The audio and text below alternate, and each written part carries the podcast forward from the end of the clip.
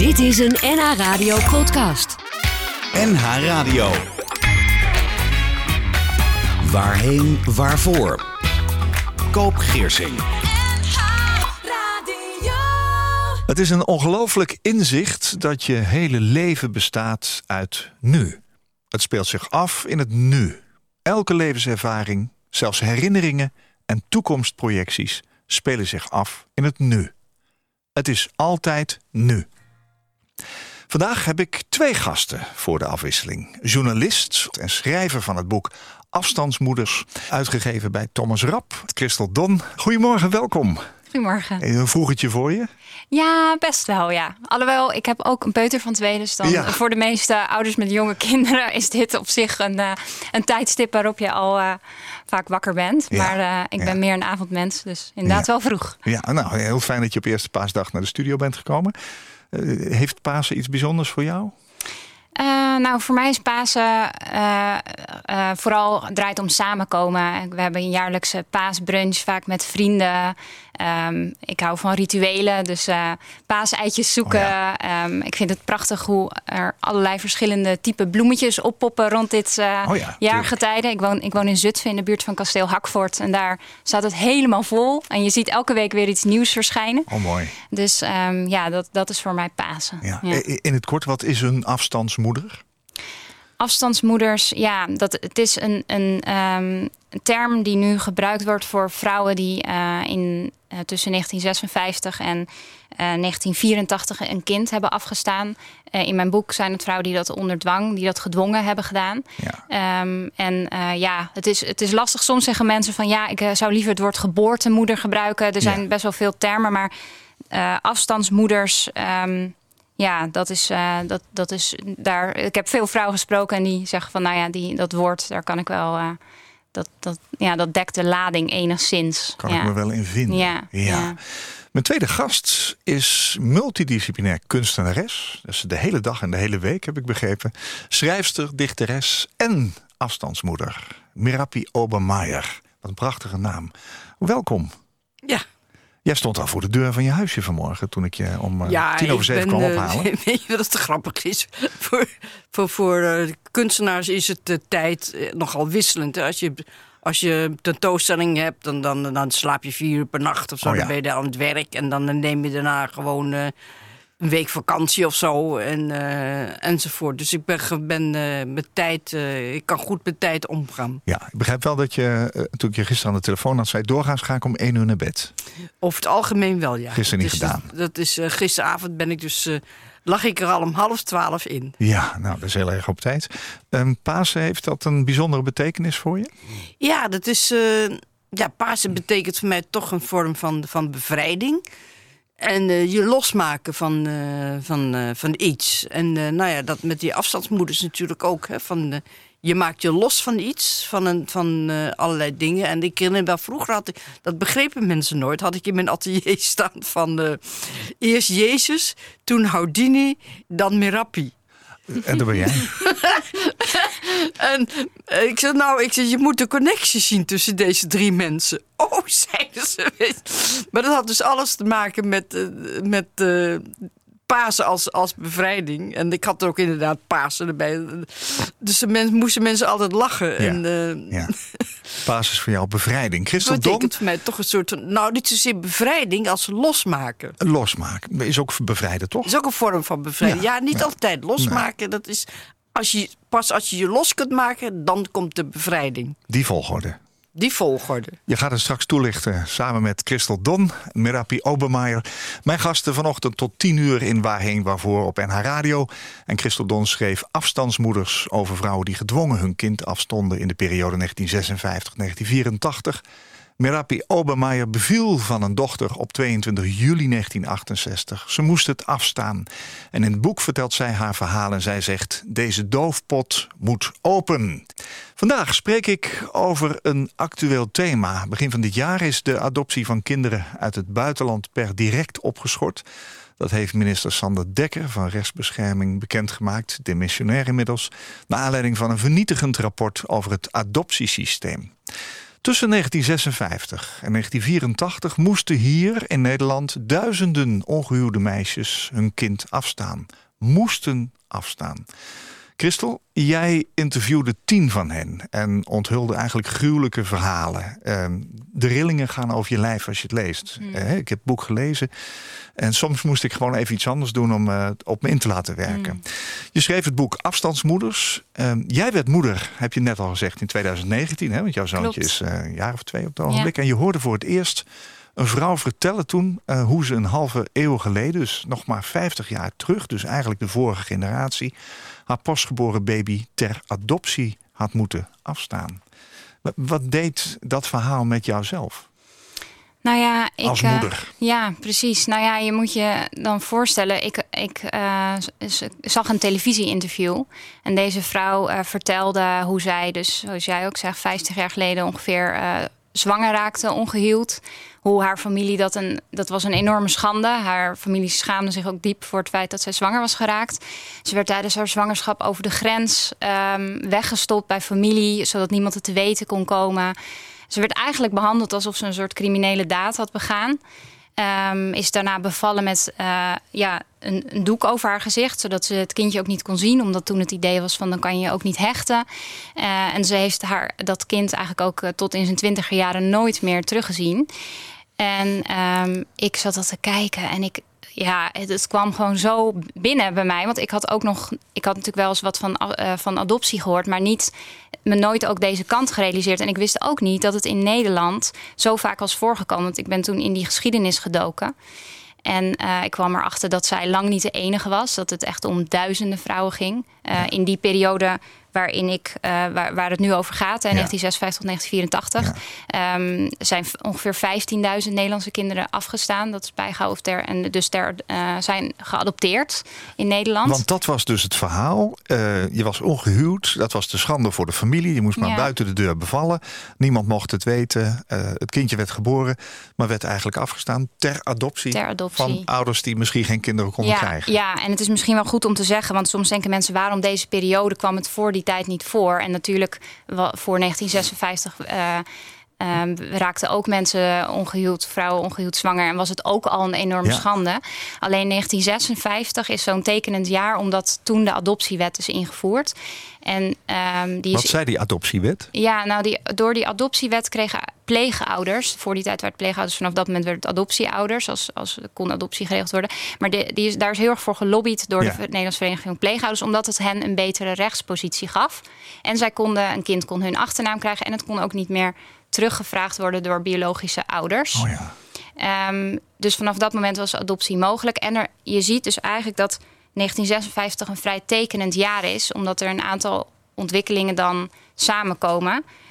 Um, uh, de vraag naar kinderen, naar pleegkinderen en adoptiekinderen neemt enorm toe. Want je had in die tijd natuurlijk ook uh, ongewenste kinderloosheid. En de middelen om alsnog vader of moeder te worden waren nog niet nee, zo groot. Nee. Uh, dus er was heel veel vraag um, in Nederland naar, naar, naar pleegkinderen, adoptiekinderen. Um, ongehuwde moederzorg is heel lang in handen van vrijwilligers geweest. Je ziet dat rond die tijd de wetenschap zich er meer mee begint te moeien. Dus psychiaters zoals Han Heijmans en Kees Trimbos.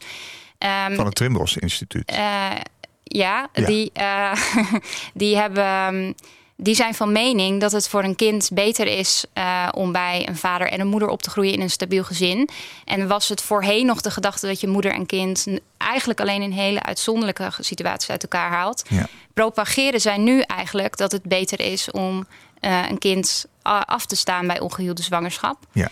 Um, dus je ziet dat dat, uh, dat, dat dat ook begint door die gedachte begint. Want dat, dat verkondigen zij ook echt op plekken waar heel veel mensen, hulpverleners, ook uh, die met ongehuwde moeders, die ze tegenover zich hebben, ja, uh, die daarmee ja. werken. Ja, er was een propaganda op gang gekomen om zeg maar die adoptieouders ook van kinderen te voorzien ja. die uit Nederland kwamen. Ja. Um, Jij zei net, het gebeurde voor 1956 ook. Ik, mijn moeder deze week, is bijna 90 jaar, aan de telefoon had ik zeg: Goh, ik heb komende zondag heb ik een gast en dit en dit is het verhaal. Goh, zegt ze, dat heeft mijn nichtje net na de Tweede Wereldoorlog ook meegemaakt. Ja. Ja.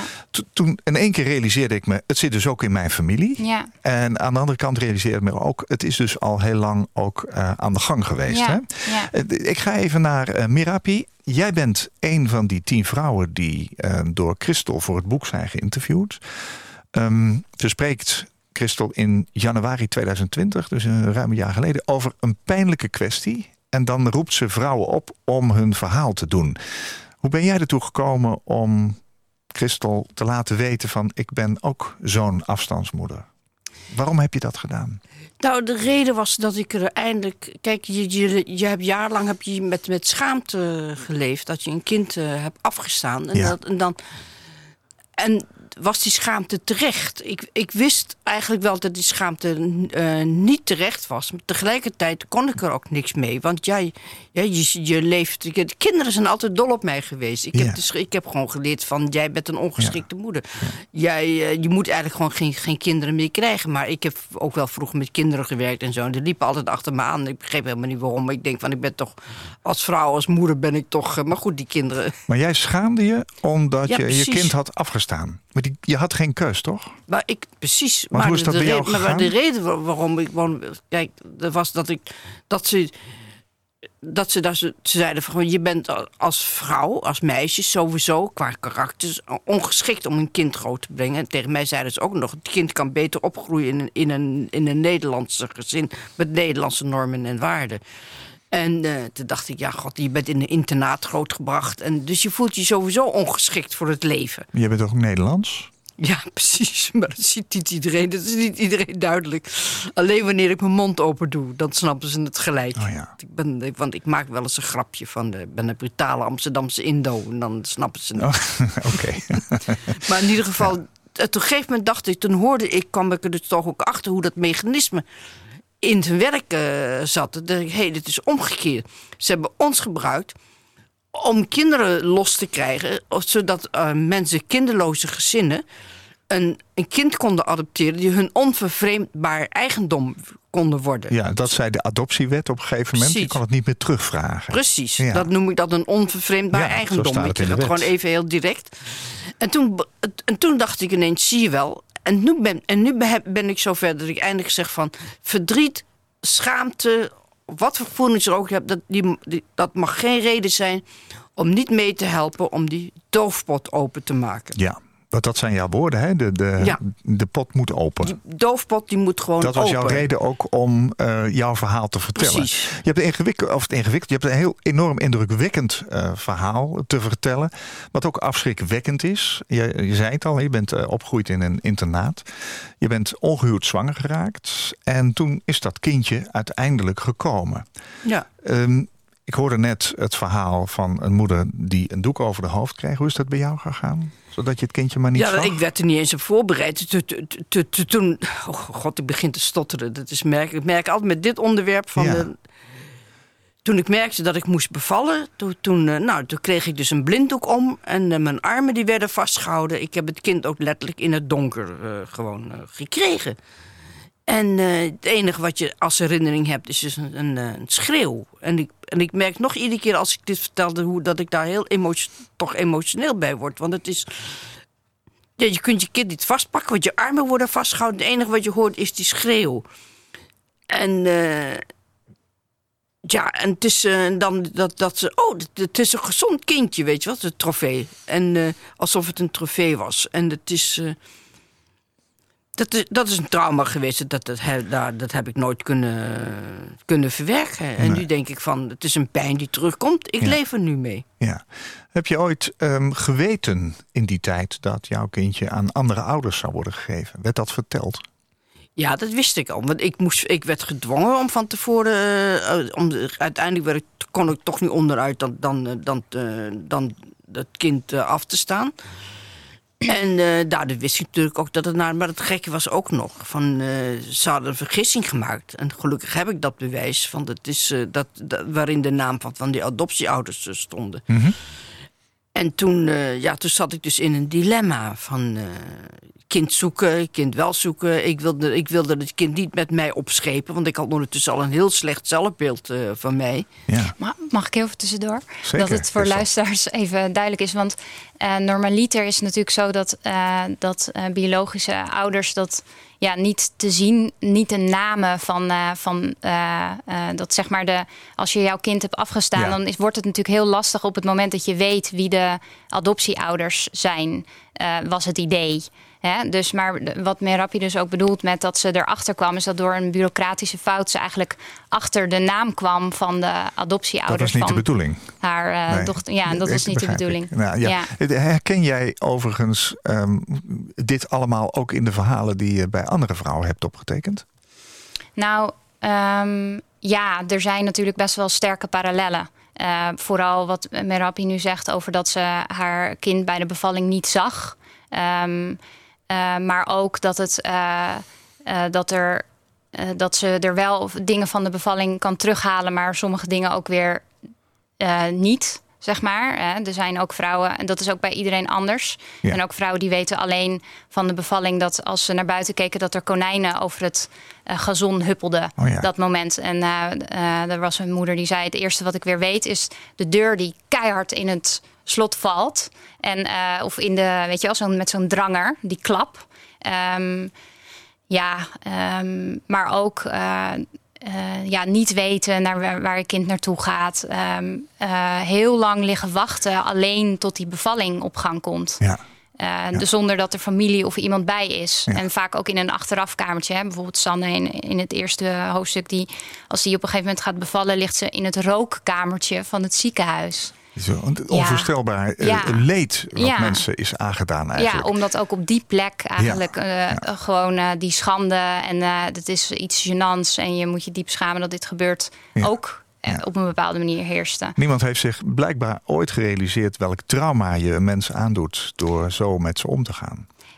Ja, ja, ja en nee. Ik, ik denk, want ik heb namelijk ook teksten gezien waarin ook die psychiaters die ik net al noemde, onder, ook beschrijven eh, dat, eh, eh, nou ja, als we het hier ook over hebben, dat de kans heel groot is dat vrouwen die een kind afstaan, dat, dat je die in de zorg ook weer terug gaat zien. Dat die veel nazorg hebben, omdat de impact hiervan ja, heel erg groot is. Dus Ja. er was wel degelijk een, een soort vermoeden Ja. dat, dat dit natuurlijk traumatisch kan zijn. Dus soms heb ik, ik hoor best vaak mensen zeggen van ja, we wisten, to- wisten, wisten, wisten toen nog niet wat we nu weten.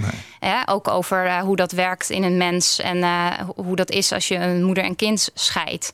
Maar ja, aan de andere kant is dit wel, het, het was een tijd beleid. En ehm, het wordt wel door mensen gemaakt. En er was ook al wel iets van dat eh, vermoeden natuurlijk, dat dat zoveel... eh, Ja, nou precies. Ja. En d- wat ik denk namelijk ook is van de manier waarop ik behandeld ben, die, die vernederingen, echt vertellen van je bent ongeschikt voor moeder. Je, moet, je zou nooit kinderen moeten krijgen, maar ook die suggestie van als je het niet vrijwillig afstaat, dan krijg je een, kleine operatie. Ze waren er helemaal eh, eh, van. eh, ze waren eigenlijk alleen maar bezig om mij zo ver te krijgen dat, dat ik zo slecht over mezelf ging denken. Want ik door het internaat dacht. dan. dan dat je het wel op een gegeven moment niet anders kon dan afstand doen. Ja. Ja. Dus ze wisten wel degelijk waar ze mee bezig waren. Ja, En het jij is- zegt van Maar tegelijkertijd ook het, het gevoel van. Kijk, ik was ook in mijn eerste gesprek met de psychiater, dat kan ik me nog goed herinneren. En eh, die, eh, die moest even weg. En toen las ik dus snel al die aantekeningen door. En toen, toen eh, stond er gewoon in van. eh, nou, zus en zus en zo. Eh, haar ouders zijn eh, koloniale restproducten. En eh, mijn ouders waren. En het is dus. Adoptie zal voor haar emotioneel niet, eh, niet moeilijk zijn. Oké, dat heb je gelezen in de aantekeningen. Dat las ik gewoon in Ja, de aantekeningen. Afschuwelijk. Ehm Merapi Obermeijer is mijn gast en vandaag ook eh, Christel Don. Naar aanleiding van het boek Afstandsmoeders over vrouwen die gedwongen hun kind afstonden. In de periode 1956-1984. We gaan zo verder. Ik heb jullie ook beide gevraagd. Neem nou eens drie liedjes mee die op deze zondagochtend op Pasen goed zouden klinken. Kijk eerst even naar jou, eh, Christel. Jij hebt een liedje meegenomen van Wende. Sunday Morning. Nou, heel mooi voor de hand liggend. Waarom heb je daarvoor gekozen? Ja, omdat jij ook vroeg van wat, wat, wat muziek is die nou echt bij mij binnenkomt. Mhm. En dit nummer, dat heb ik echt al tientallen keren geluisterd. Eh, dat lijkt misschien een beetje gek als je het zo hoort, want het is een heel intens eh, Ja. nummer. Ja. Ja, maar ik vind het zo. Ik vind Wende, ik ben een groot fan van Wende. Ik vind haar echt een, een, eh, ja, een kunstenaar. Ehm, en zij heeft, je zult op een gegeven moment in die muziek hoor je een vrouw eigenlijk een soort van schreeuwen. Eh, dat heeft ze opgenomen bij een Afrikaanse kerkdienst. Nou, dat vond ik wel mooi gelieerd aan deze dag. Ja. Maar er is ook, voor mij zit het hele leven eigenlijk in het nummer. Een soort van het rauwe, de, de- nou ja, als je het over dit boek hebt, de, de, de, het onrecht en noodlot wat je kan treffen. Eh, en tegelijkertijd komt op een gegeven moment alles samen met een soort, zet zij daar een soort stemmen en iets omheen wat het een soort troost met probeert te omhullen met een soort troost of zo. En die wisselwerking en hoe dat allemaal samenkomt, ja. Ik word echt elke keer als ik het hoor, word ik echt zo diep geraakt.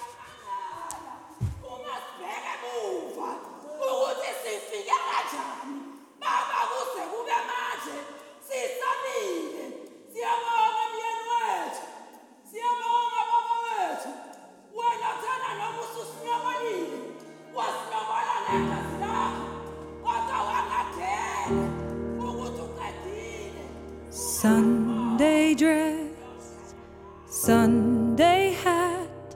She takes the book, opens the door. Her brother is there.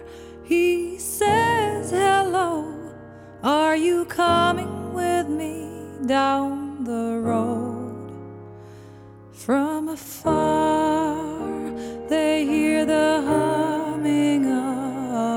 of the choir. It's a hot Morning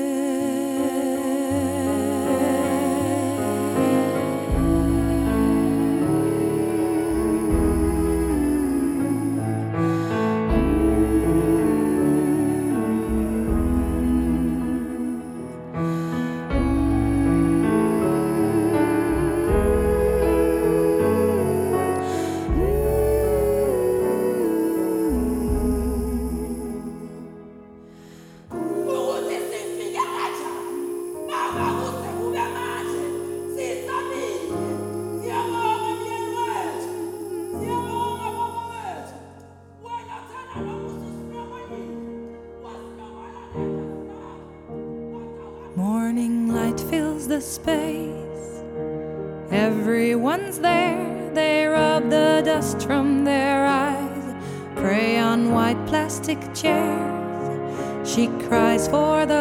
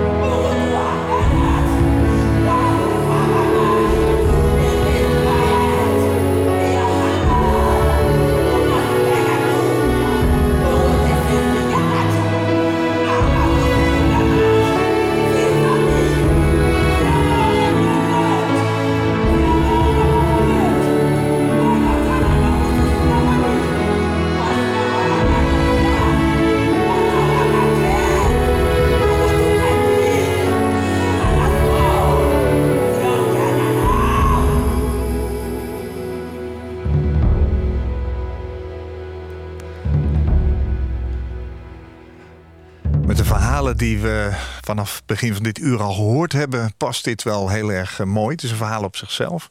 Sunday Morning van de Nederlandse zangeres Wende. Op muziek van eh, Jan van Eert, afkomstig van het album Number 9 of Nummer 9. Ehm, ja, heel mooi, Christel. Ja, ja, mooi, kippenvelmuziek. Ja. past heel erg mooi. Hoe verliep het destijds die aanmelding van vrouwen om over hun verhaal te vertellen? Je hebt dat ergens kenbaar gemaakt. Eh, Stroomde je mailbox vol? Nee, helemaal niet. Nee, dat was wel echt een zoektocht. Ik heb ehm, het natuurlijk op heel veel plekken laten weten. Eh, ben, heb eh, op de radio gedeeld, heb oproepen gedeeld. En er is gelukkig in Nederland ook al jaren een. De stichting De Nederlandse Afstandsmoeder, eh, het boegbeeld eh, Wil van Sibylle. Die is ook al de afgelopen 30 jaar bezig met het verbinden van vrouwen die dit hebben meegemaakt. Ja. Ehm, en ook eh, het eh, ja, op de kaart zetten van deze geschiedenis. Dus ik ben niet, eh, het is niet dat ik dit nu voor het eerst doe. Er zijn al jaren ook je mensen verwijst mee ook in bezig. je boek naar andere boeken, hè? Ja, Die- die, eh, precies. ja, het, is alleen, het zijn er een aantal bij elkaar. Ehm, en eh, nou ja, van Wil, van Sibylle is een grote steun en ook hulp geweest in, dit, in deze zoektocht. Omdat Ja. zij natuurlijk heel veel vrouwen kent. Ehm, en ehm, nou, ja, met, dankzij haar vertrouwen mede heb ik ook beter. De, ja, is dit boek, dit boek was er nooit zo snel eigenlijk ook gekomen als zij eh, dat niet gesteund had, dat plan. Maar goed, dan nog. Ehm, ehm, ik wilde heel graag ook vrouwen spreken voor wie het ook echt een stap was om dit te laten optekenen hun geschiedenis. En ehm, ja, om urenlang over de meest intieme, kwetsbare, heftige periodes uit je leven te vertellen, dat, dat doe je niet zomaar. Zeker niet aan een onderwerp waar nog zoveel, eh waar nog zoveel verdriet en, en zo'n taboe eigenlijk ook nog steeds op ligt. Ehm, dus het eh, voorzichtig, eh, er kwamen op die oproep wel wat reacties. En daar, nou ja, dat druppelde gewoon gaandeweg het jaar wat binnen. En via via kwam ik dan weer op andere Oh ja. eh, vrouwen en verhalen. Maar ja, ik ging eigenlijk eerst meestal ook gewoon bellen. Ja. En dan had ik mensen een hele tijd aan de telefoon. Ja. En want vaak wilde, nou ja, je moet het maar samen met rapje vragen. Maar mensen willen natuurlijk zelf eerst ook weten van wat voor vlees heb ik in de kuip en wat wil je Tuurlijk, met ja. deze geschiedenis. En, ehm, maar deze, ik denk deze tien vrouwen, die hadden alle tien wel een soort van hele sterke drive van ik, ik wil niet langer zwijgen. Dit moet, dit moet, mensen moeten dit weten. Nieuwe Ja. generaties moeten dit weten. Ja. Was dat bij jou Ja. ook zo, Merapi? Ja, Had jij echt het gevoel van, nu kan ik het verhaal een keertje Ja, vertellen? dat had, ik, dat had ik ook. Maar een, een, een andere drive was natuurlijk ook omdat ik. Ik merkte ook van dat. eh, kijk, ik, ik, eh, ik ben dus niet. Ik ben wel Indisch, maar bij mij speelde racisme ook een grote rol. En ik had in september ook al eh, gemerkt dat het eigenlijk weinig. eh, dat er eigenlijk geen aandacht aan, aan werd geschonken. Ja. En het ging vooral ook uit eh, met gezinnen en zo. En, en toen, en toen had ik had ook het, het, het verhaal van Wil van Sibilde gehoord. En ik was echt, ik was diep geschokt. Ik vond haar verhaal. Wil zei dat het helemaal niet zo was. Dat ze vond mijn verhaal veel erg. Maar ik vond, ik vond haar verhaal gewoon eigenlijk veel erger dan van mij. Mhm. Wat zij mij vertelde. En dat, dat schokte me zo diep. Dat is dus hè, van de, de manier van. Ze trouwt met, met de vader en dan van het kind. En dan mag ze het kind niet eens terugvragen van de recht. Ik- ik- Wat, nou ja, toen denk ik bij mezelf. Ik vond het verhaal echt veel erger. Ja, Omdat het ja. zo dicht. Dan met de ouders. Kijk, mijn ouders, die, die, die, die konden echt niet voor mijn kind zorgen. Die zaten oorlogstrauma's, van alles, ziekte van de vader. Dus en ik had mijn kind inderdaad niet echt. Ik kreeg geen enkele hulp om mijn kind af te staan. Dit was echt om mijn kind te houden. Het was echt helemaal gericht op, eh, op afstand. Maar toch was mijn situatie heel anders. Maar toen, maar toen realiseerde ik me toch ook dat het helemaal niet van. Dat de, het- dat de racisme en zo, dat, dat, dat moet er gewoon bij. Dat kinderen thuis, hoe je leven, hoe je eigenlijk ertoe gedreven bent. Dat zij wil ook dit terecht. Je bent ertoe gedreven om, om het kind om afstand te doen van je kind. Ja. Dus ik dacht eerst van, nou, misschien heb ik het toch vrijwillig gedaan. Omdat ik dacht van, ik ben echt ongeschikt om het kind groot te brengen. Dat werd je verteld ook. Dat werd je verteld. En Wil heeft Ja. mij echt de, open, oh, de, de open, de ogen, de open gegooid. Ja. En eh, toen dacht ik, nou, ik, ga, ik wil mijn verhaal ook vertellen. Dus misschien goed om heel even te zeggen dat Wil eh, van Sibylle is dus eh, een, uh, heeft dus die stichting, hè, de Nederlandse afstandsmoeder. Ja, en dat is, dat is een plek waar ook vrouwen die natuurlijk hierover horen en op zoek gaan ook naar informatie. natuurlijk, zij is natuurlijk een aanspreekpunt. Zij is zelf afstandsmoeder en regelmatig in, het, in de media ook geweest met haar verhaal. Dus zo kwam uh, Merapi ook voor het eerst met haar, voor haar, met haar geschiedenis bij Wil terecht. Um, dus en het is denk ik heel erg waar wat uh, Marapi zegt. Dat dat element van ook hoe racisme in haar, uh, in haar, door haar geschiedenis een rol speelt. En ook bij de, het afstand doen. Hè, dat, dat er bijvoorbeeld tegen haar in het internaat gezegd werd dat zij.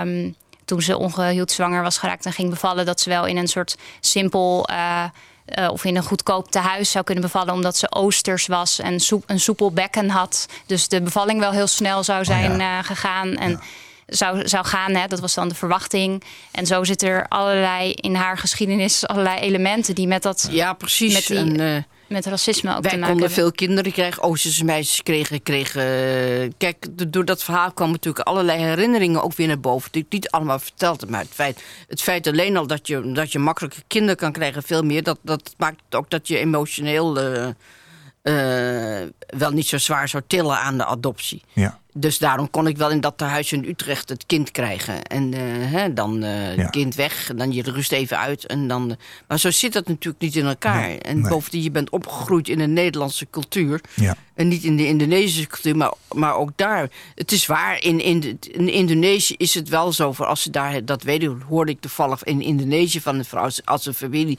die arm is, heel veel kinderen hebben... dan gaan ze gemakkelijker over naar een ander gezin... of naar een familie, een oom of wat dan ook. Ieder geval, ze gaan er anders om. Ja. Dan, uh, maar dat wil natuurlijk niet zeggen dat je gevoelens, uh, dat je daar geen gevoel bij hebt. Nee, nee. Um, ik heb jou gevraagd om ook drie liedjes uit te zoeken. Uh, jouw eerste liedje is van Leonard Cohen. Waarom gaan we luisteren naar Suzanne? Ja, dat, dat, het, toen ik het liedje voor het eerst hoorde, dat was, dat was in het Nederlands. En ik ben ook iemand die heel... Toen had ik het gevoel van, Suzanne neemt... Het had het gevoel van, ja, van ik, ne, ik, neem je mee naar, een boek, naar iets onbekends. Ja. Weet je? Ik, ik had het gevoel toen ik zwanger was... dat ik mijn dochter moest begeleiden naar iets, iets onbekends. In het diepe gooien. En, uh, en, uh, en dat, dat gevoel gaf dat, uh, dat lied ook. En ja. Maar we gaan niet de Nederlandstalige versie Nee, de horen, Engels, maar... die vond ik veel mooier namelijk. Ja? Ik ben, ja, ik, de Nederlandse, het is dus, toen ik die ook later in het Engels hoorde, dacht ik, nou, ik vind dat veel, veel mooier. Ja, maar het heeft toch een relatie met het gevoel wat jij destijds gekregen ja, hebt. Ja.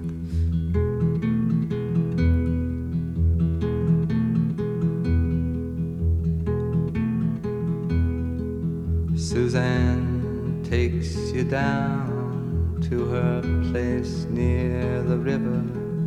You can hear the boats go by. You can spend the night beside her. And you know that she's half crazy. But that's why you wanna be there. And she feeds you tea and oranges that come all the way from China. And just when you mean to tell her that you have no love to give her, then she gets you on her wavelength. And she lets the river answer that you've always been her lover. And you want to travel with her, and you want to travel blind, and you know that she will trust you, for you've touched her perfect body with your mind.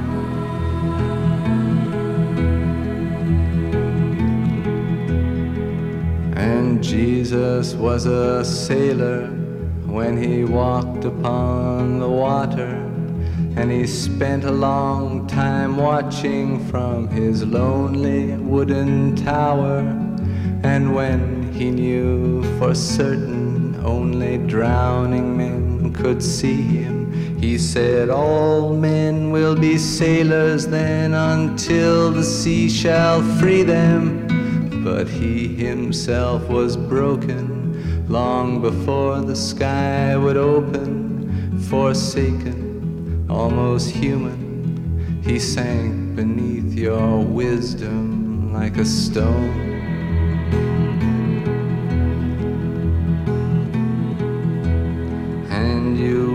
To travel with him, and you want to travel blind, and you think maybe you'll trust him, for he's touched your perfect body with his mind.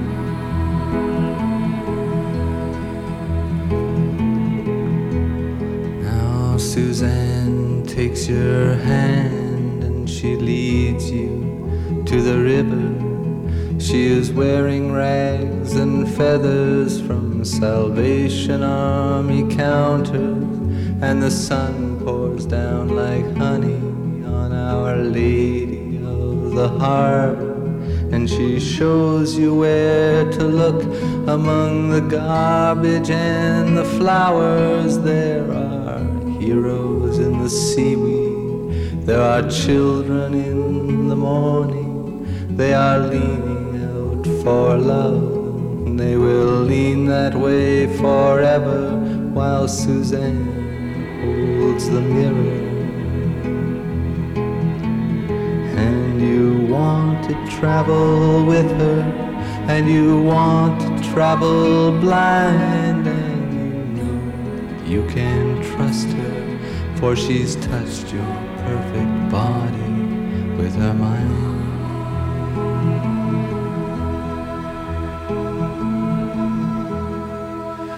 Leonard Cohen schreef Suzanne in 1966 op een bestaande melodie. Het gaat over de vrouw van een wederzijnse vriend op wie hij heimelijk verliefd was. Toen hij het schreef was Leonard Cohen nog onbekend. Hij zong het liedje voor aan Judy Collins die het destijds als eerste uitbracht. Ja, ik begrijp dat voor jou uh, de keuze van je liedjes heel erg te maken heeft met uh, de manier waarop er gezongen wordt. Hè? Zangers zijn belangrijk voor jou. Ja, precies. De stangers en de stem en uh, dat ik het leuke ook vind, dat is dus daarom heb ik, als ik bijvoorbeeld, ik ben wel eens meegenomen naar, naar, naar opera's en dan, dan zit je daar en dan zie je opeens die Nederlandse vertaling. denk je, oh jezus, die verhalen zijn zo onnozel. ik hoor liever de klanken. Oh ja, je verstaat het liever niet, hè? Precies. Het liedje is twee jaar uh, geschreven voordat jij jouw kindje baarde, ja. 1968 in Utrecht. Wat is er daarna met je gebeurd? Ja, het is. Uh, ja, ik kwam in een soort van uh, vreselijk trauma. Een bijna, bijna psychose. Ook naar aanleiding van wat er in het kinderthuis uh, gebeurd was. Van misbruik en zo. En het was dus echt... Uh, dat begrepen mensen dus helemaal. Ze hadden dus verwacht dat de bevalling makkelijker was. Maar ze waren echt geschokt dat de bevalling voor mij... ja, nou ja, dat, ik, ik, zal niet in details treden. Maar het was heel... het ging lastig. Ja, pijnlijk. Veel bloed en zo. Dus dat, dat begrepen ze dus niet. En ik raakte dus, toen mocht ik nog wel iets langer blijven. Dan kwam ik dus in een, in, in een pleeggezin uh, terecht. En uh, aardige mensen hoor. Maar ook zij begrepen helemaal niet van... Uh, ik moest maar vergeten dat ik een kind gehad heb. Maar dat moest, wisten ze ik moest wel. er maar overheen zetten. Ja. Dat wisten ze dus wel. Ja. En, ja, en, ook, en op een gegeven moment wist de hele straat het. Op een gegeven moment wisten meer mensen het. Dus, dus je, was, je was echt... Ik denk van nou... Je komt dus het was een, een, wereld waar ik totaal... Hoe moet je daar in godsnaam nee. mee omgaan? Nee, wat, wat, wat, deed je met je eigen verdriet? Met, met je... Niks. Ik kon, ik kon het helemaal niet verwerken. Er werd ook totaal geen, uh, geen aandacht aan geschonken. Ik was, ik was zo verschrikkelijk eenzaam. Ik heb ooit eens een, uh, in een rapport zat er ergens ook... dat, dat ik totaal vereenzaamd uh, was. Dat hadden ze dus wel, wel gezien. En, en ja, maar ja, ik, ik ben ook iemand die... ik ben van binnen heel sterk, hè? Dus Ja. dat, dat is het, eh, weliswaar verschrik- verschrikkelijk eenzaam. En, Ja. eh, Maar mag, ik- mag ik nog even iets? Want eh, juist ook in die dagen na jouw bevalling, hè, Merapi. ja. Wat mij ook zo trof in, jou, eh, in wat jij vertelde, was dat je eigenlijk een, een, in een soort diepe rouwproces ook terecht kwam. Omdat je je kind, je kind Ja, natuurlijk eh, dat klopt, bij ja. jou weg was gehaald. Maar dat, nou ja, misschien moet je eens vertellen wat er ook tegen jou gezegd werd over die rouw door iemand. Ja, dat, dat het egoïstisch was. Het was ego- egoïstisch om te rouwen over, over mijn kind.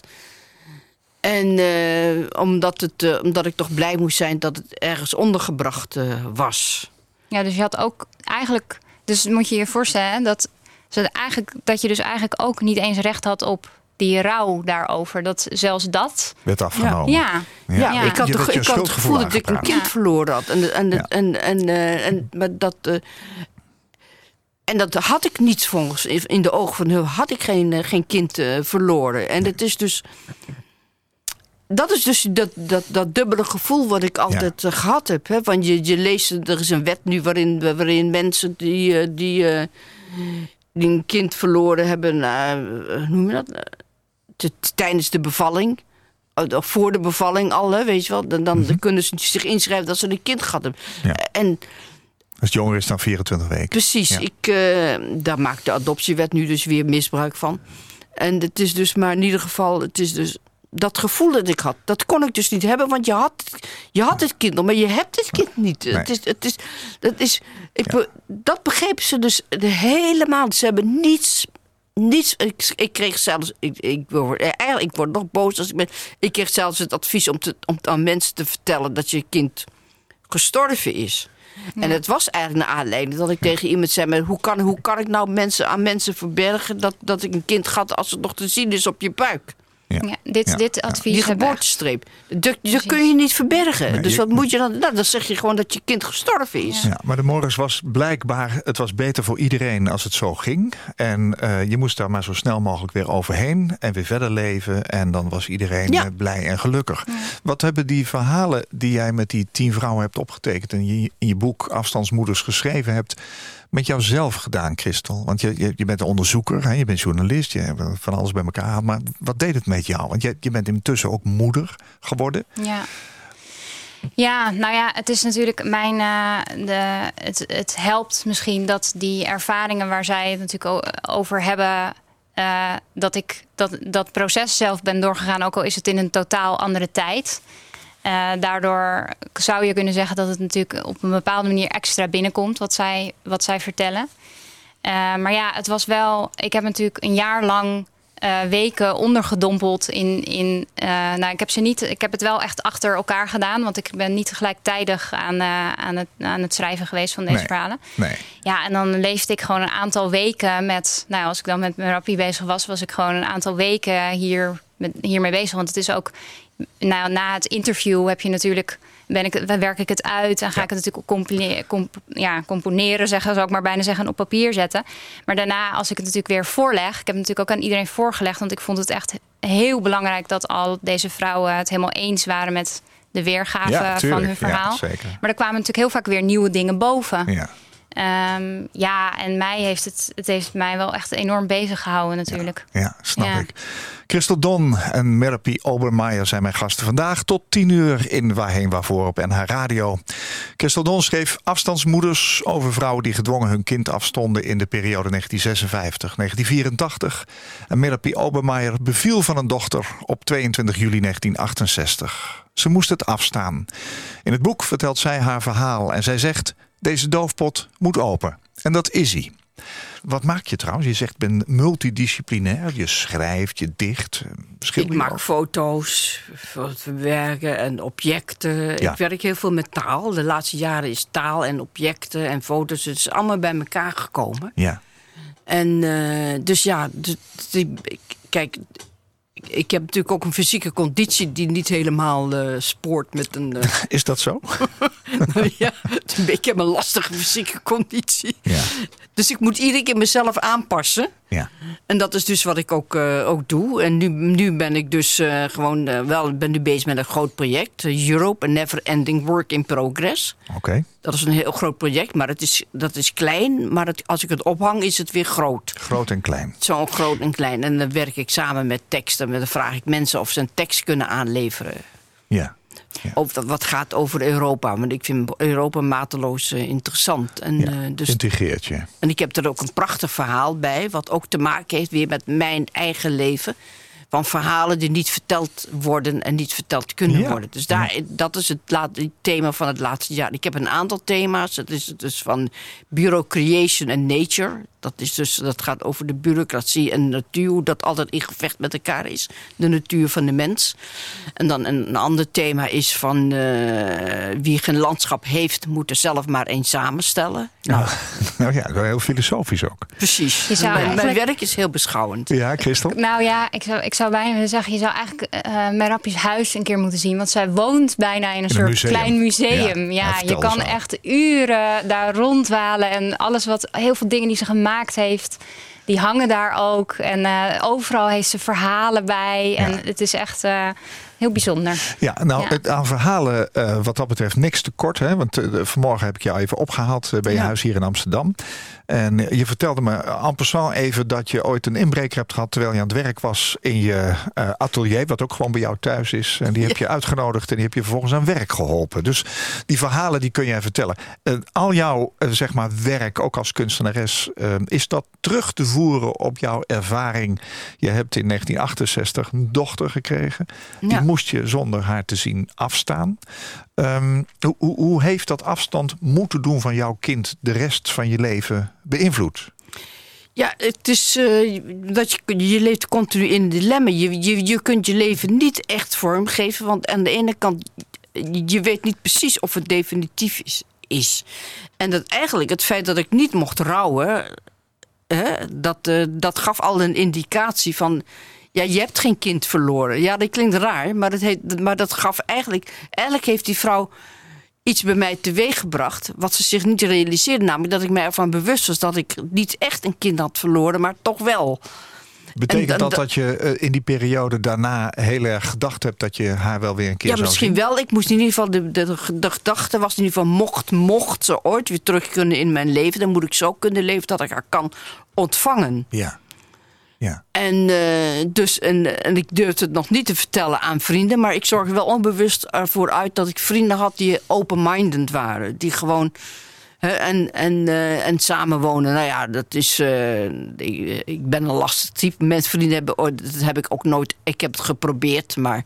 Samenwonen lukte niet. Nee. Nee, nee. Ik bedoel, dat, dat ligt niet. te- Kijk, je kunt alles wel verklaren vanuit je jeugd. Maar je, dat zit natuurlijk ook iets van je eigen karakter, je eigen dingen, hoe je Ja. zelf in elkaar zit. En ik dacht van, nou, ik heb daar gewoon geen talent voor. Ik heb wel talent voor de liefde, maar niet voor samenwonen. Nee, dat snap ik. Christel, herken je dat eh, die moeders die hun kindje moesten afstaan... misschien in een soort hoop bleven leven van...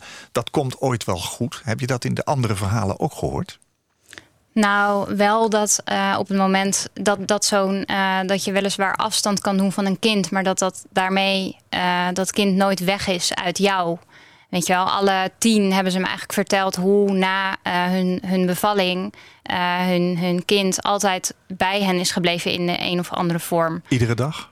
Nou ja, voor de, voor, eh, de meeste wel. Ja. In, eh, en, ehm, eh, weet je, want je ziet natuurlijk ook om je heen kinderen van dezelfde leeftijd opgroeien. Dus een moeder zei bijvoorbeeld van. iemand vertelde van. Ja, elke keer als ik, die, als ik weer een kind zag die precies in dezelfde leeftijd was, dacht ik van: oh, zou, zou dat hem. zou, ja, zou hij nu ook naar school gaan? Hoe zou het hem gaan? Als het, of hoe zou het haar gaan? Ehm, ja, dus eh, en er kwamen natuurlijk altijd momenten. ehm, zeker toen er meer in de jaren tachtig eh, natuurlijk meer eh, openheid over dit onderwerp kwam voor het eerst. En de eerste vrouwen naar buiten kwamen met deze geschiedenis van ik heb dit meegemaakt. En, ik, en de eerste zoekacties dus ook kwamen. Ehm, ja, dat natuurlijk mensen die dit op de, hadden meegemaakt en dit op televisie of radio hoorden, ineens ook dachten van oh, dus ik kan mijn kind wellicht terugvinden. Ja. Eh, ja, maar ja. dat was niet bij iedereen altijd eh, aanwezig hoor, dat dat zou gebeuren. Nee, Wel nee, de ik- hoop. Ik, maar... begrijp ook dat dat voor de ouders, de nieuwe ouders van het kind, best een, een behoorlijke ervaring kan zijn. Om toch de biologische moeder eh, in hun leven te krijgen. Ja, ja, dat, Ja, dat klopt. ja. Ja, dat zou, ja, dat zou Ja. je misschien eerder ook aan Merapi eh, kunnen vragen Nou, hoe ik dat ik bij vraag haar toch ging. even aan jou, Ja. omdat je natuurlijk tien vrouwen gesproken hebt. Ik ga het zo aan Merapi vragen. Want Nou ik ga ja. jou ook zo vragen of jij weer contact hebt met je dochter. Dat, dat gaan we zo meteen even doen. Want Jij vertelde me namelijk straks, eh, voordat we de uitzending ingingen, dat er een televisieprogramma gaat komen. Ja, Vertel daar eens iets over. Nou ja, er komt uh, 3 CVT, die, uh, dat is een productiebedrijf, die is bezig met het maken van, van een televisieprogramma voor vrouwen die nog hun kind nog niet gevonden hebben. Oh ja. Dus die nog op zoek zijn. want het is heel, het is best wel een bureaucratisch moeras soms om ook in dossiers helemaal terug te halen waar is mijn kind. Het Oh gaat, ja. Zo heet het ook, waar is mijn kind. Dus mensen die ja, luisteren, zou ik bijna willen zeggen, en dit hebben meegemaakt. ehm, op deze, er is daar van alles over te vinden ook. Ehm, en ehm, ja, zij willen eigenlijk eh, eh, vrouwen die een kind hebben moeten afstaan helpen om Ja. hun kind terug te vinden als dat nog niet gebeurd is. Want er zijn ook, kijk, dit boek is natuurlijk het topje van de ijsberg. Er zijn nog ongelooflijk veel ongehoorde verhalen. En het zal ook niet zo zijn dat iedere, iedereen die dit meegemaakt heeft, eh, die behoefte heeft. Nee. Maar eh, ja, deze groep eh, vrouwen wordt natuurlijk wel ouder. Hè. De meeste die ik geïnterviewd heb zijn tussen de 70 en de oudste zelfs 91. Ehm, dus dit, zij willen eigenlijk ehm, ja, als een soort laatste kans om je kind te vinden. Eh, helpen om eh, ja, moeders en hun kinderen te herenigen. Ja, ja. ja. Ehm, Werk jij eraan mee aan het tv-programma? de Nou, ik werk er niet. Nee, ik ben er niet bij betrokken. Ik ben wel echt een schrijver. Dus en ik vond het boek ook laagdrempelig. Maar ik heb wel de redactie ontmoet. En Ja. het zijn hele integere mensen die, ja. ja, die dit al. eh, Ja. die, die al hele mooie dingen ook voor elkaar hebben gekregen nu achter de schermen. Merapie? Ja, ik werk er wel mee in zekere zin dat ze mij gevraagd hebben op, om, eh, om het om, om te om, eh, ik sta er kort op om, om het aan te moedigen dat het, eh, Ja. om het te doen. Ja. En ik vind het ook heel erg belangrijk, omdat het, dat gaat dus terug van wat jij ook aan mij vroeg van toen ik mijn dochter voor het eerst weer ontmoette. Je hebt haar ontmoet. Toen kon, toen kon Ja. ik eindelijk, en dat was in 1985, en toen kon ik eindelijk landen. Ik bedoel, ik kon mijn leven inrichten Ja. naar iets. Ik moest wel belangrijke besluiten nemen. En, eh, want, ik- want ik heb voor haar zelfs mijn internationale carrière als kunstenaar eh, op een heel laag pitje gezet. Omdat, omdat ik gewoon. Ja, ze moest me kunnen vinden. ja. En dit stukje van je leven was heel Dat was een belangrijk. stukje van mijn leven. Ja, en eh, Ja. en eh, dus dat is dus. eh, dus dus oh, wat de uitkomst ook is, je gaat landen. Ook al is de uitkomst slecht, je gaat landen. Er is een stukje zekerheid. Ja. En daarna is het natuurlijk wel zaak van. Hoe ga je daarmee om? Ja, die vraag ga ik je zo dadelijk eh, stellen. Dan gaan we ook even naar dat moment dat je haar voor het eerst eh, zag en hoe dat ging. Ehm, een van de drie liedjes die jij hebt meegenomen heet Stille Liefde, Christel. Ja. Waarom Ja. gaan we daarnaar luisteren? Je hebt daar een persoonlijke verhaal bij. Ja, omdat eh, dit zijn ook wel een soort. eh Merapi zijn in het begin ook al eh Pasen, soort dagen van bezinning. En in dit soort dagen zijn ook mensen die er niet meer zijn, vaak dichtbij. Voelt voor mij zo.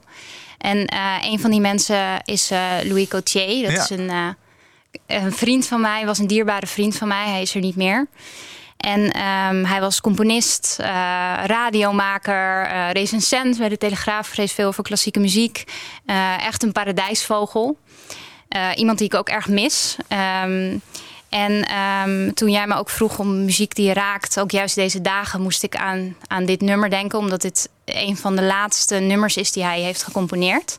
Het is een, eh, het is, de tekst is van Gerrit Komrij en die hoor je ook. Het is een eh, postuum eerbetoon eigenlijk van Louis geweest aan Gerrit Komrij. Iets wat hij, ik, moet, ben altijd slecht met jaartallen, maar volgens mij 2019 heeft uitgebracht. Nee, 2018. 2009. Eh, 2008 eh, sprak hij er eh, tenminste in, heb ik eh, ja, gelezen. precies. Maar dit nummer heeft eh, Louis, 2018. ja, want Louis heeft zeg maar een aantal met een aantal dichters samengewerkt in Ja. een trilogie. Heeft hij hun gedichten op muziek gezet.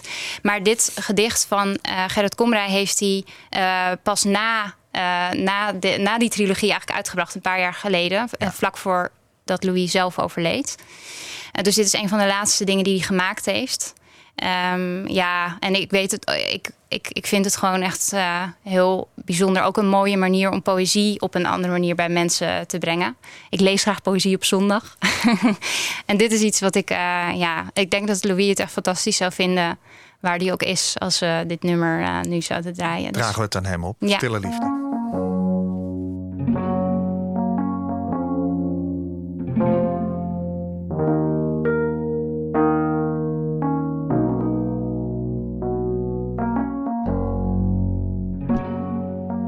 liefde.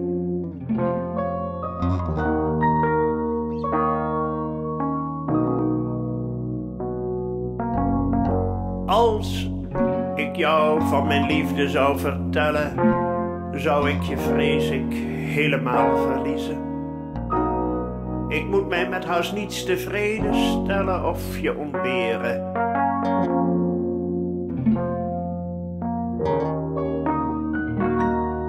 Niet te kiezen. Ik voel, als ik een blik op je mag werpen, geen vlinders in mijn buik, maar haaien, tanden en tor en wesp en kever doen een scherpe, massieve aanval op mijn ingewanden. Ik voel de darmen in mijn lijf wegbranden. Ik voel mijn lichaam duizelen en draaien. Ik tol sta compleet in lichterlaaien. Toch kan ik je niets zeggen, want één woord en al jouw achting voor me is vermoord. Ik gluur maar naar je hals en naar je handen.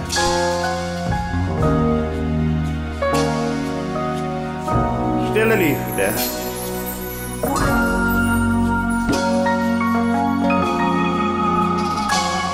Stille liefde.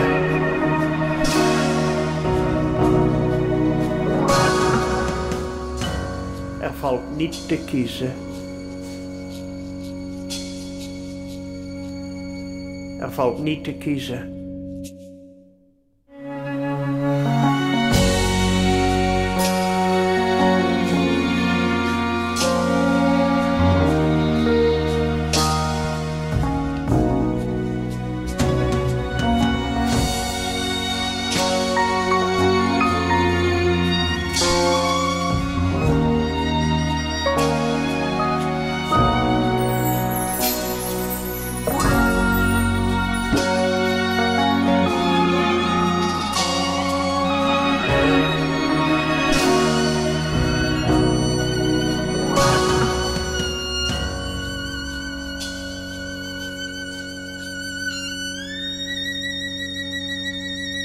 Je luistert naar Waarheen Waarvoor op NH Radio. Gerrit Komrij zelf sprak in 2009 de tekst in van zijn bekende gedicht Stille Liefde. En, en Gauthier produceerde in 2018 de muziek.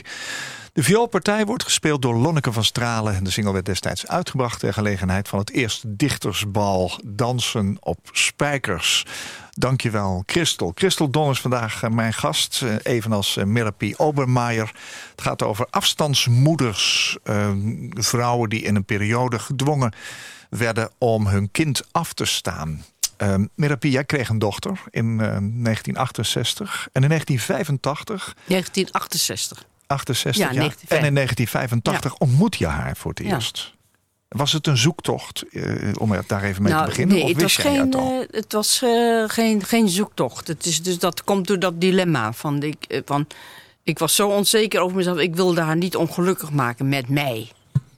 Misschien maar dat, dat, dat is dus. En toen, maar ik had een tentoonstelling, en dat was heel gek, in een kleine galerie.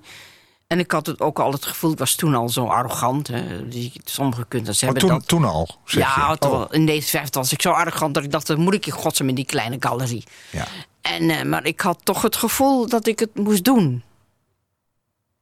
Een soort energie. Een soort van energie dat ik het moest doen. Dus toen dacht ik, oké, doe het toch maar. Ja. In Velp, in de Ja. buurt van, eh, van Arnhem. Ja. En dus ik heb dat toch gewoon gevoelsmatig heb ik dat eh, gedaan. Ook, dat komt ook dus dat, dat je, je dochter altijd bij je is. Ja. Het is dus... En eh, mijn gevoelens waren ook altijd op haar gericht. Het is dus, en toen had ik die tentoonstelling. Toen kwam ik dus in de krant te staan.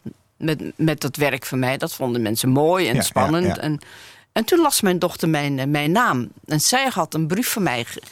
En ik had aan de adoptieouders had ik een brief geschreven. Waarvan ik, waarin ik ook had geschreven: van als de tijd daar is, hè, als het het aan kan, wil je, wilt u haar die brief dan. eh, Want je kende dus die adoptieouders. nou, ik kende ze niet persoonlijk. wist ik wist de naam. woonden, En ik, had- en ik had die brief. Had ik, ik mocht eigenlijk geen brief schrijven naar mijn dochter. Maar toen had iemand mij toch een tip gegeven. Als je die brief schrijft naar de adoptieouders. Dan mag het dat wel. Dan kunnen zij de beslissing nemen. Dan kunnen zij die beslissing Ja. nemen. Dus dat heb Ja. ik toen gedaan. En toen, toen heeft mijn, eh, mijn dochter heeft die brief gekregen. Ja. En eh, kennelijk ook net. En toen, eh, en toen ja, en toen viel mijn naam in de krant. en zo. toen kwam ik dus thuis en ik had buikpijn, jong, op die tentoonstelling. En toen had, ik had het gevoel van, het was een.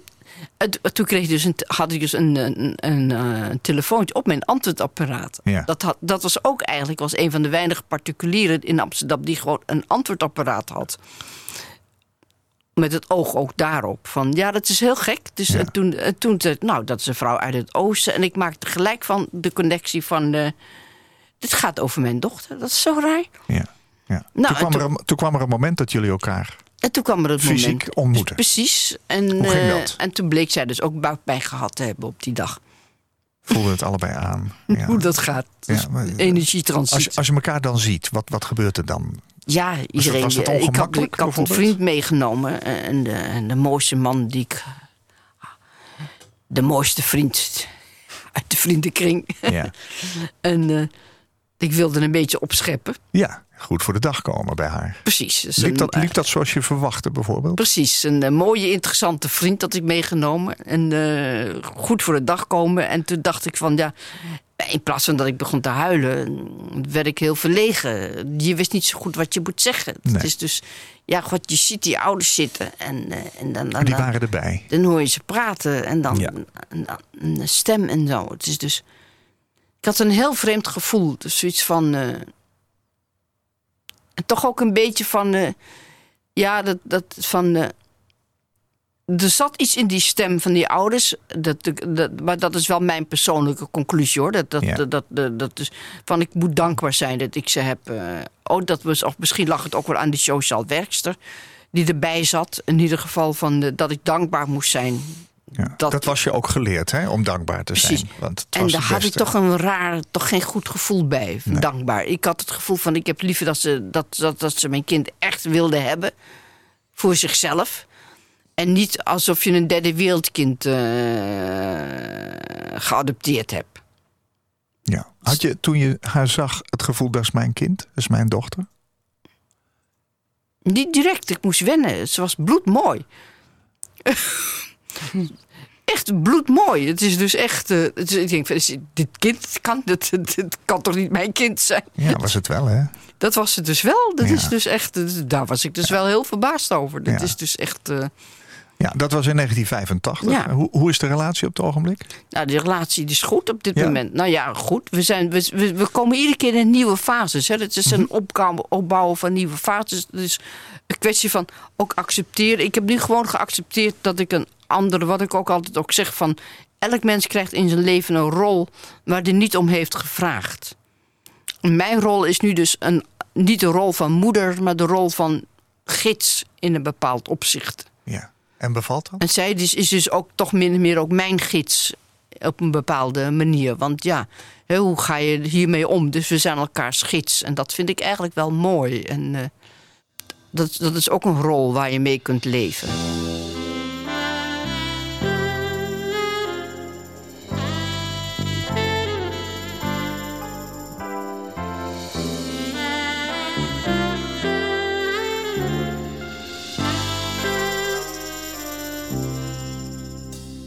In de zee van gesprekken zag ik jou daar staan. Jij die met niemand stond te praten. Je was alleen en keek de wereld lachend aan. Je stond daar alleen, maar niet verlaten. Je was jezelf zonder iets te zeggen. Je was jezelf zonder een vergroot verhaal. Je was jezelf zomaar op een feest, genietend van de mensen, zonder teken of taal. Verloren in je glimlach zag ik jou daar staan, te midden van het lawaai van alle anderen. Je kende niemand, maar dat kwam er niet op aan. En het hoefde ook voor jou niet te veranderen. Je was jezelf zonder iets te vragen. Je was jezelf zonder enig plan of doel. Je was jezelf als een onbeschreven blad. Dus het gekonkel het gerommel het gewauwel het gevoel. Tussen mijn kwinkslagen en fratsen zag ik jou daar staan. Je stond daar met belangeloze ogen. Ik vroeg me of ik nu naar je toe zou gaan. Maar je leek zo ver weg en onbewogen. Je was jezelf zonder aan te raken. Je was jezelf zomaar in je eigen tijd. Je was jezelf zomaar langsgekomen. Zonder drang en zonder dromen, zonder naam, identiteit. Tussen de vodka en de whisky zag daar staan. Je hield je jas nog in je handen. Ik dacht, zou je net aankomen of wou je net gaan? Wat heeft jou hier in godsnaam doen belanden? Je was jezelf zonder een verklaring. Je was jezelf zomaar op de achtergrond. Je was jezelf zomaar op mijn netvlies. En dat je zomaar plotseling zomaar echt bestond. In de golven van de branding heb ik je laten gaan. Jij die met niemand stond te praten. Je liet me in de franje van de wereld staan. Ik voelde me toen plotseling verlaten.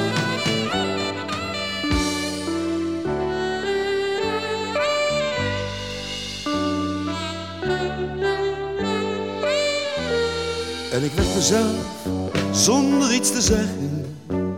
Ik werd mezelf zonder een verwacht kabaal. Ik werd mezelf zomaar op een feest, genietend van de mensen, zonder teken, zonder taal. Sterven van geluk, zo heet het album van Ramses Shaffi uit 1988, waar dit liedje op staat. Feestje. Het album werd destijds geproduceerd door Gerrit den Braber. Is een liedje wat jij in je portemonnee bij je had, uh, Merapi. Mm, ja. Waarom uh, Ramses Shaffi met Feestje? Nou, ik was toen ook in een periode van dat ik heel erg eenzaam was, maar ook maar in een overgang van alleen. Want ik was ook helemaal mezelf. Ik was echt een, wat je noemt een op zichzelf staande persoonlijkheid. Ik kon ook overal, ik kwam ook overal binnen. Dat was geen enkel probleem. Dus dan kwam ik daar binnen en, en dan keek ik zo rond en dan maakte niet zoveel contact met mensen. Ik Ja. keek gewoon. En, Ja. eh, en, dan, en daarna vertrok ik weer. Een soort van spook. Ja. Maar iedereen zag me wel. Dat was de Ramses, die zag mij, zag mij. En hij heeft mij later ook verteld van de manier waarop, waarop ik daar zo stond. Ja. Kijkend, rustig, op mijn gemak naar al die mensen.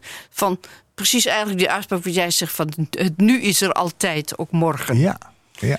Zo'n houding had ik. En, en later zei Ramses ook van dat, dat hij altijd moest terugdenken aan dat moment. Oh, wat mooi.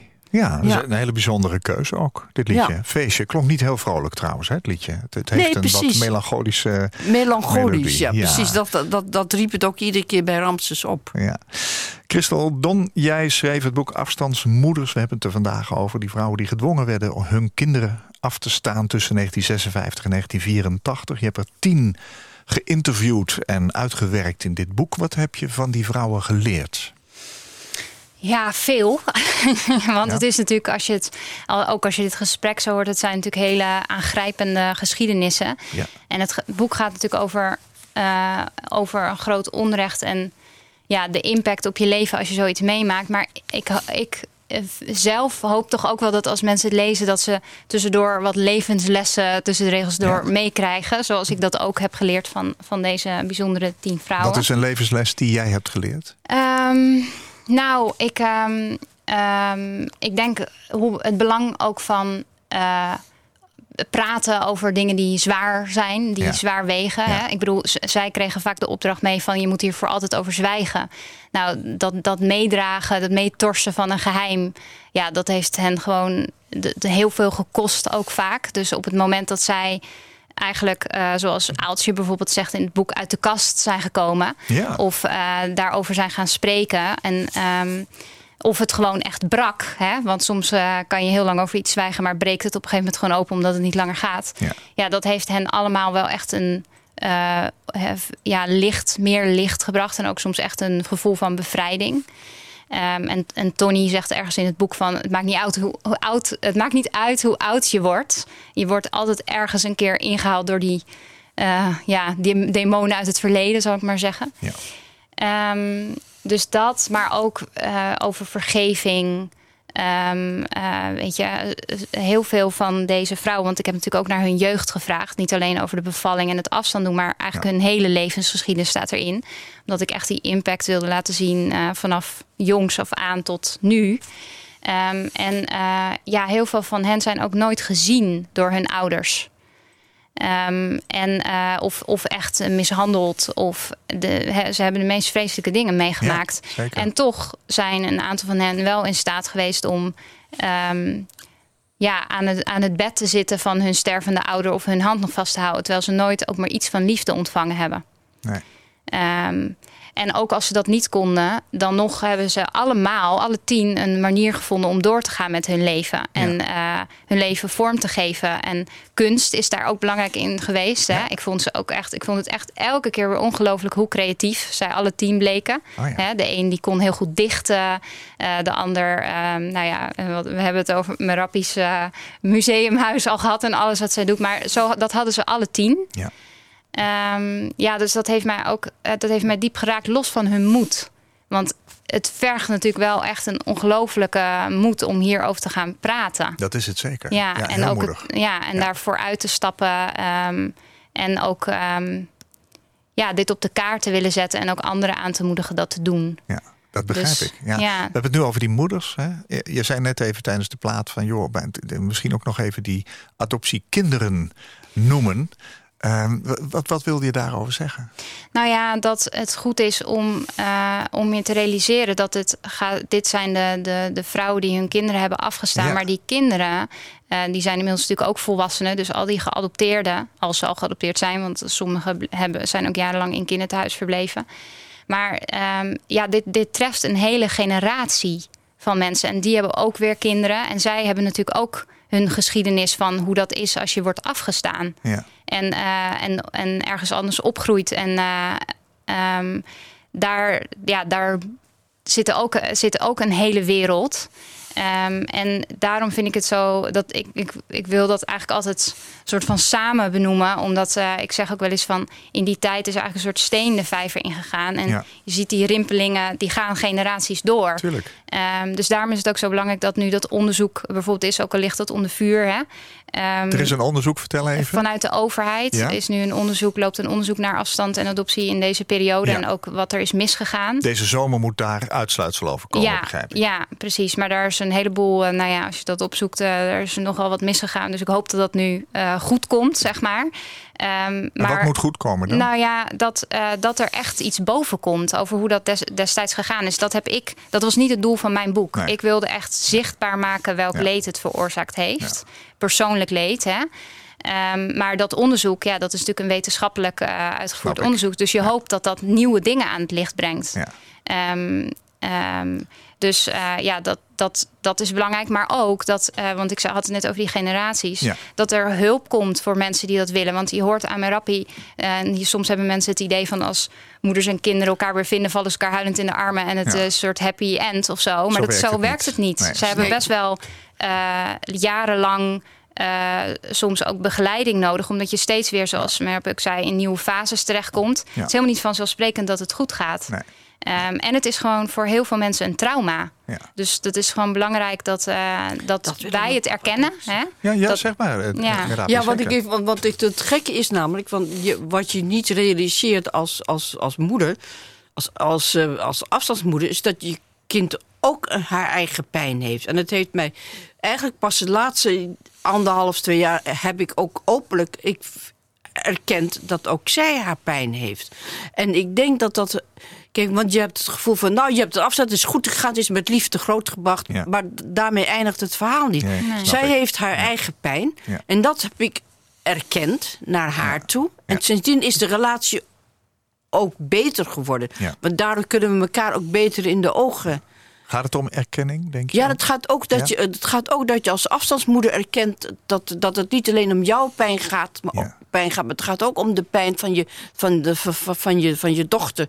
Die weliswaar in liefde is grootgebracht, Ja. maar toch Ja. ook Nee, pijn het. heeft. Ja, dus die adoptiekinderen.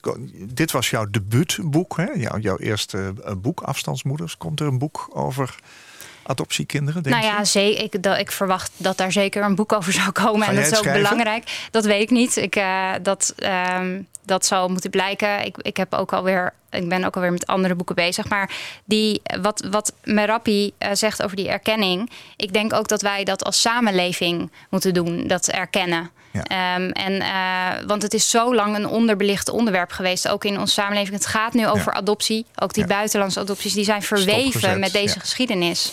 Dus ehm, ja, eh, laten we dat niet langer onder het tapijt schuiven. En eh, het is goed dat mensen hier nu van horen, van weten, zodat we ook als, eh, weet je, op een gegeven moment zegt eh, Janine in mijn boek dat het doodstil is als er op verjaardagsfeestjes aan haar wordt gevraagd: ben jij ook oma? Hè, dat had ze op een gegeven moment, toen zei ze: dat weet ik niet. Ja, dan weten men, denken mensen: oh, wat moet en nu? Weet je, maar als, je, als wij hiervan weten van dat dit gebeurd is, ook in Nederland, ja, dan gaan we en hopelijk in de toekomst anders met adoptie om. Dan vraag ik me af of we het nog wel zo vorm kunnen geven zoals we nu doen. Eh, en ik hoop dat we gewoon, eh, als we hiervan horen, mensen gewoon de ruimte kunnen geven om hun, hun verhaal te vertellen. En dat we dan niet stilvallen, maar gewoon eens doorvragen. En ja, eh, ze kunnen om, omhullen met warmte ook. Jouw Ja. boek heeft daar in ieder geval een mooie bijdrage aan geleverd. Afstandsmoeders, Christel Don. And I love you so. The people ask me how, how I've lived till now. I tell them I don't know. I guess they understand how lonely life has been. But life began again the day you took my hand. And yes, I know how lonely life can be.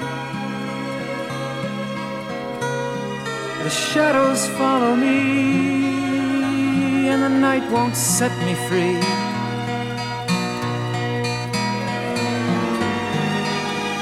But I don't let the evening get me down. Now that you're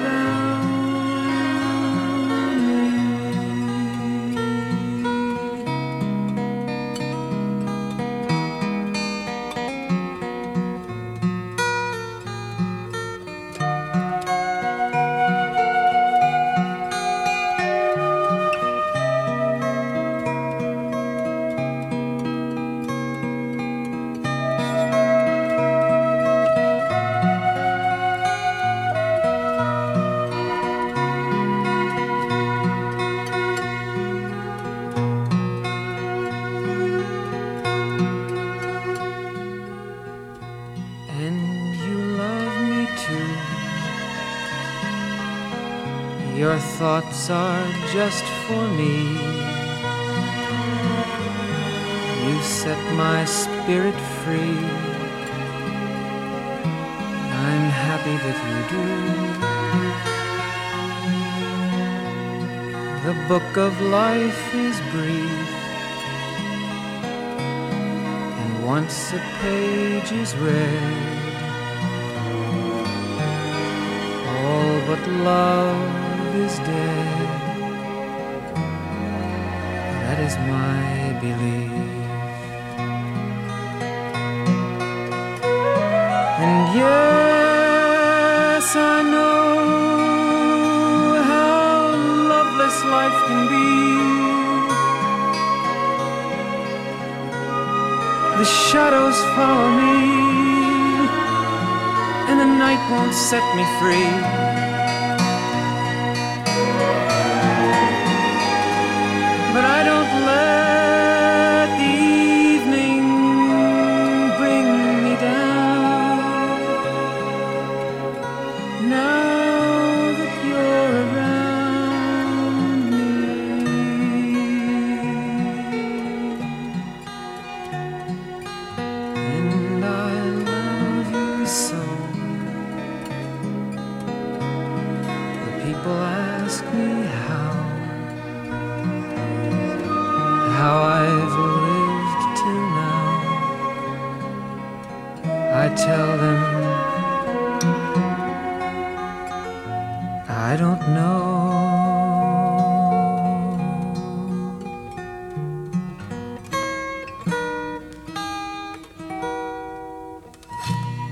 Don McLean met And I Love You So. Ja, dat doet jou wat, hè, Christel? Ja, dit liedje is eigenlijk een beetje voor mijn eigen moeder.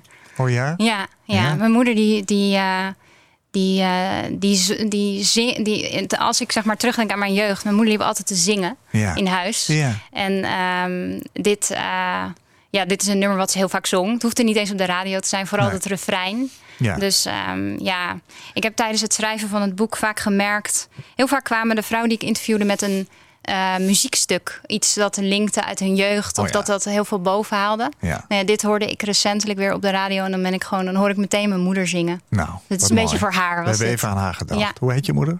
Arja. Nou, mooi. Was voor Arja.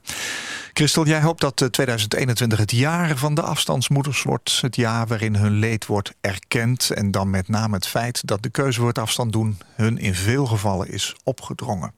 Binnenkort buigt de rechter zich over de zaak van een afstandsmoeder die de staat aansprakelijk stelt voor de mensonterende manier waarop zij destijds van haar zoon gescheiden werd. En dat is een zaak die inmiddels wordt gevoerd namens alle moeders die gedwongen een kind hebben moeten afstaan. Mijn gasten in Waarheen Waarvoor op NH Radio waren Christel Don, journalist en schrijver van het boek Afstandsmoeders, uitgegeven bij Thomas Rap, en kunstenares, multidisciplinair, ze doet echt van alles, schrijfster, dichteres, afstandsmoeder Merapi Obermeier. Zij beviel van een dochter in 1968 in de zomer op 22 juli. Ze moest het afstaan. En in het boek vertelt zij haar verhalen. Zij zegt: deze doofpot moet open.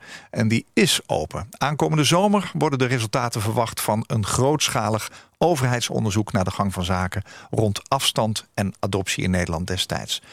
Christel en Merapi, dank voor jullie verhaal. Eh, wat goed dat je daarmee naar buiten bent getreden. Merapi, dank je wel. Ja. En Christel, wat goed dat je het hebt samengevat. Koop Geersing. Als jij een keer te gast wilt zijn in Waarheen Waarvoor om te vertellen over jouw levensreis, laat me dat dan weten via waarheenwaarvoor.nhradio.nl. Waarheenwaarvoor.nhradio.nl. Dit was een NH Radio podcast. Voor meer, ga naar nhradio.nl. Radio.